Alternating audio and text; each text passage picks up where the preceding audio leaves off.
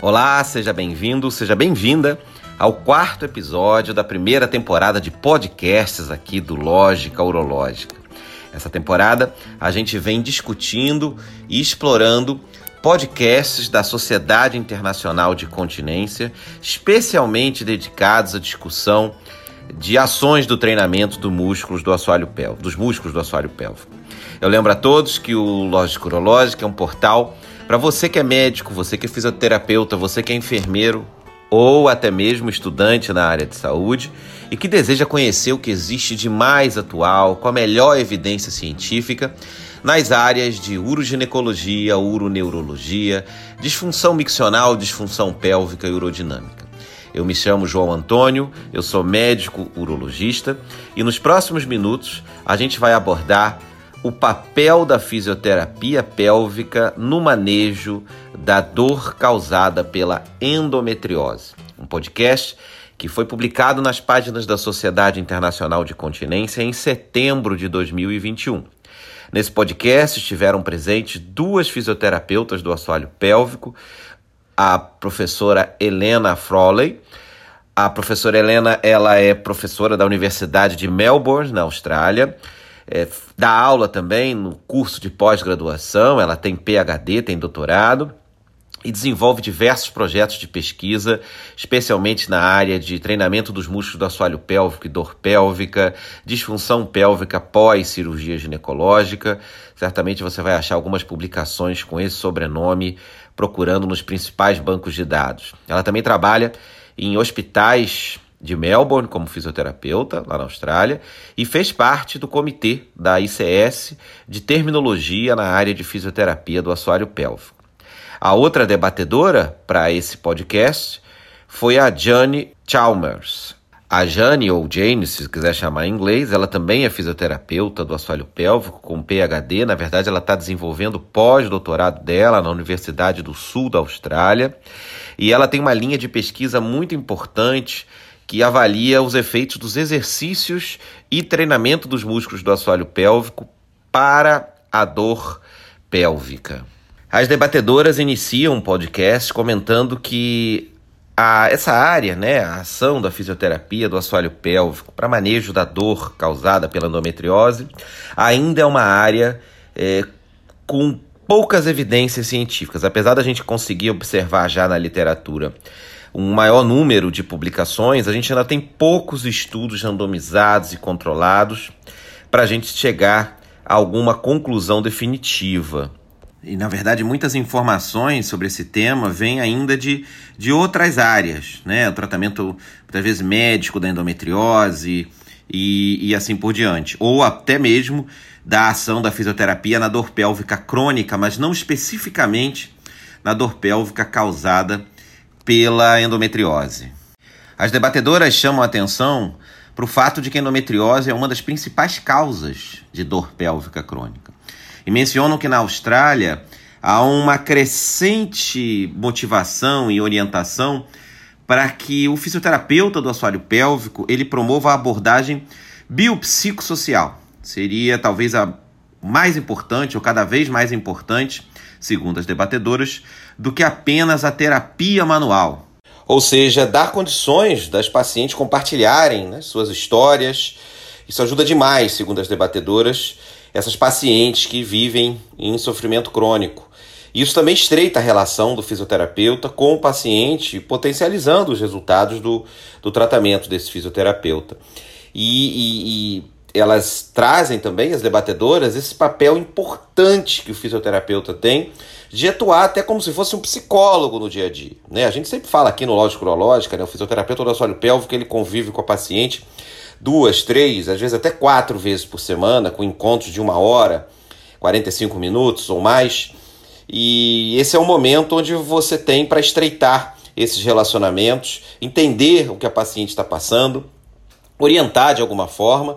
E é o que as debatedoras trazem como a importância do desenvolvimento desses soft skills. Né? E hoje no ensino é, superior se discute cada vez mais isso, né? Quer dizer, o desenvolvimento de habilidades para além das habilidades técnicas, né? Então, um médico ele não precisa só saber fazer um bom diagnóstico, um fisioterapeuta não precisa só fazer um bom tratamento, mas sim desenvolver atividades, é, desenvolver habilidades soft, né? Habilidades, vamos dizer assim, é, leves no sentido de dar humanidade, dar acolhimento para o paciente, ouvir o que o paciente tem para dizer.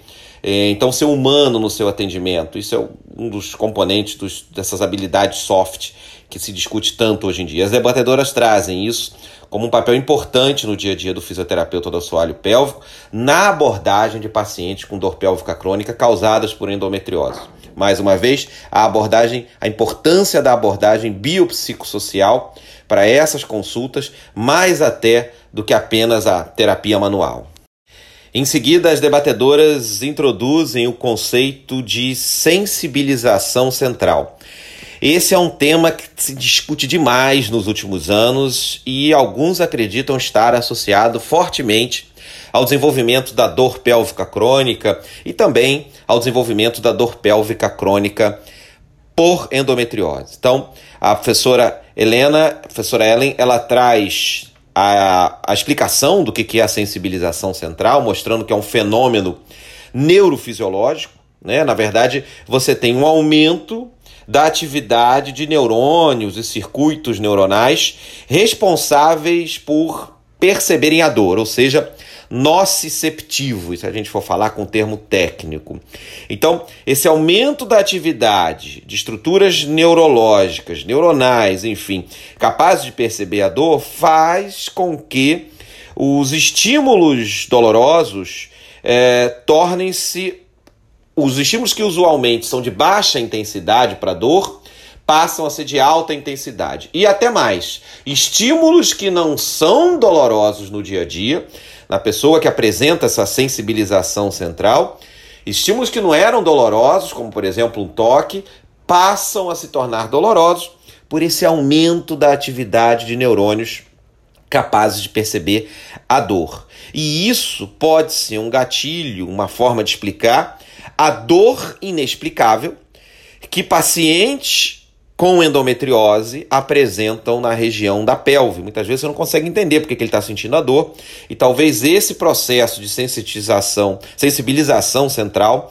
esteja acontecendo é, com essa paciente. As debatedoras trazem também é, para a mesa é, a discussão de que, na verdade, esse conceito não significa que toda paciente com dor pélvica crônica por endometriose é portadora de uma disfunção, né, desse, desse fenômeno, vamos dizer assim, neurofisiológico de sensibilização central. Ao contrário, você tem outros processos, como por exemplo uma disfunção psicossocial que pode estar por trás do desenvolvimento dessa dor pélvica crônica. Então, as debatedoras também deixam muito claro que não dá para a gente colocar todo mundo dentro do mesmo saco, né? Dizer assim, olha, toda portadora de dor crônica por endometriose é portadora de sensibilização central né? um tema que está muito na moda, mas que sim, é, algumas podem apresentar esse tipo de conceito para tentar entender a sua explicação, é, a explicação para essa dor. Elas ressaltam que nem toda paciente com endometriose, por exemplo, tem dor pélvica crônica, né? E nem toda paciente com dor pélvica crônica é portadora de endometriose. E as debatedoras ressaltam também que, na verdade, esse fenômeno de sensibilização central, na verdade, é importante para o ser humano, né? porque ele mantém uma área que está lesada protegida. Então, se você lesou uma região e você desenvolve esse fenômeno da sensibilização central, é, aquela área, toda vez que você encostar nela ou você é, expor essa região que já está lesada, você vai sentir mais dor do que sentiria antes, então você protege aquela região para aquela ferida, para aquela área não continuar sendo mais lesada ainda. O que as debatedoras comentam, quer dizer, o problema é que quando esse fenômeno se prolonga e não se faz mais necessário para a preservação de alguma parte do nosso corpo que estava lesada e se mantém. Então agora você já não tem mais nenhum acometimento e mantém neurônios uh, de, de, de dor mais sensíveis, mais capazes de levar ao estímulo de dor ao cérebro numa situação que não deveriam levar. Na sequência, as debatedoras entram numa discussão de atividade física e dor pélvica por endometriose. Então, elas comentam que já existem revisões sistemáticas associando melhora, por exemplo, de dismenorreia, que, como a gente sabe, é uma dor intensa na fase menstrual, e atividade física. Né? Então, os exercícios físicos parecem ajudar em mulheres com dismenorreia. Mas os exercícios físicos para melhora da dor causada por endometriose, a dor pélvica por endometriose, ainda apresentam resultados conflitantes e com muitos estudos com fatores de confusão, inclusive. Muitos desses fatores de confusão, as debatedoras mostram, são por causa dos tipos de exercícios que aparecem nos estudos. Então, você tem estudo que avalia desde os efeitos de caminhadas leves e yoga para melhora da dor pélvica por endometriose até levantamento de peso, por exemplo. Isso dificulta muito, né? torna muito heterogênea a análise dos resultados. O que elas trazem é que, com a pouca evidência científica que existe no tema, de novo, elas estão sempre ressaltando no podcast que a gente ainda tem muito pouca informação de relevância com consistência científica nessa área de treinamento dos músculos do assoalho pélvico, dor pélvica causada por endometriose, tá? Mas ainda assim parece, segundo a professora Jane comenta no podcast, que para a dor por endometriose, os exercícios de menor impacto, como uma corrida leve e a yoga, apresentam já alguns ensaios clínicos randomizados controlados, com uma evidência então um pouco mais interessante, favoráveis à melhora da dor pélvica crônica por endometriose, ao contrário, por exemplo, de exercícios de alta intensidade que ainda carecem de publicação. Né? Não se sabe também se esses exercícios são melhores no período menstrual, onde a gente sabe que a dor pela endometriose é mais intensa, ou fora desse período. A gente ainda não tem esse tipo de informação.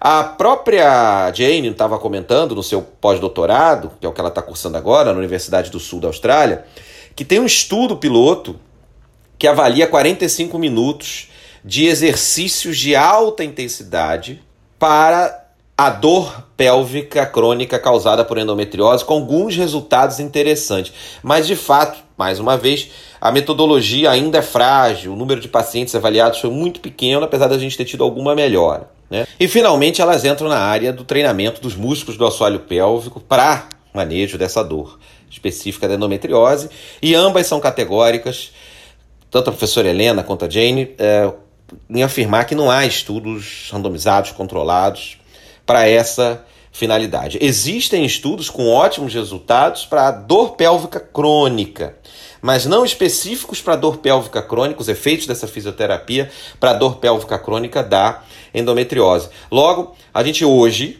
no momento que esse podcast aqui foi gravado, é, a gente não tem como saber ainda qual o melhor protocolo de treinamento dos músculos do assoalho pélvico para essa dor pélvica crônica por endometriose.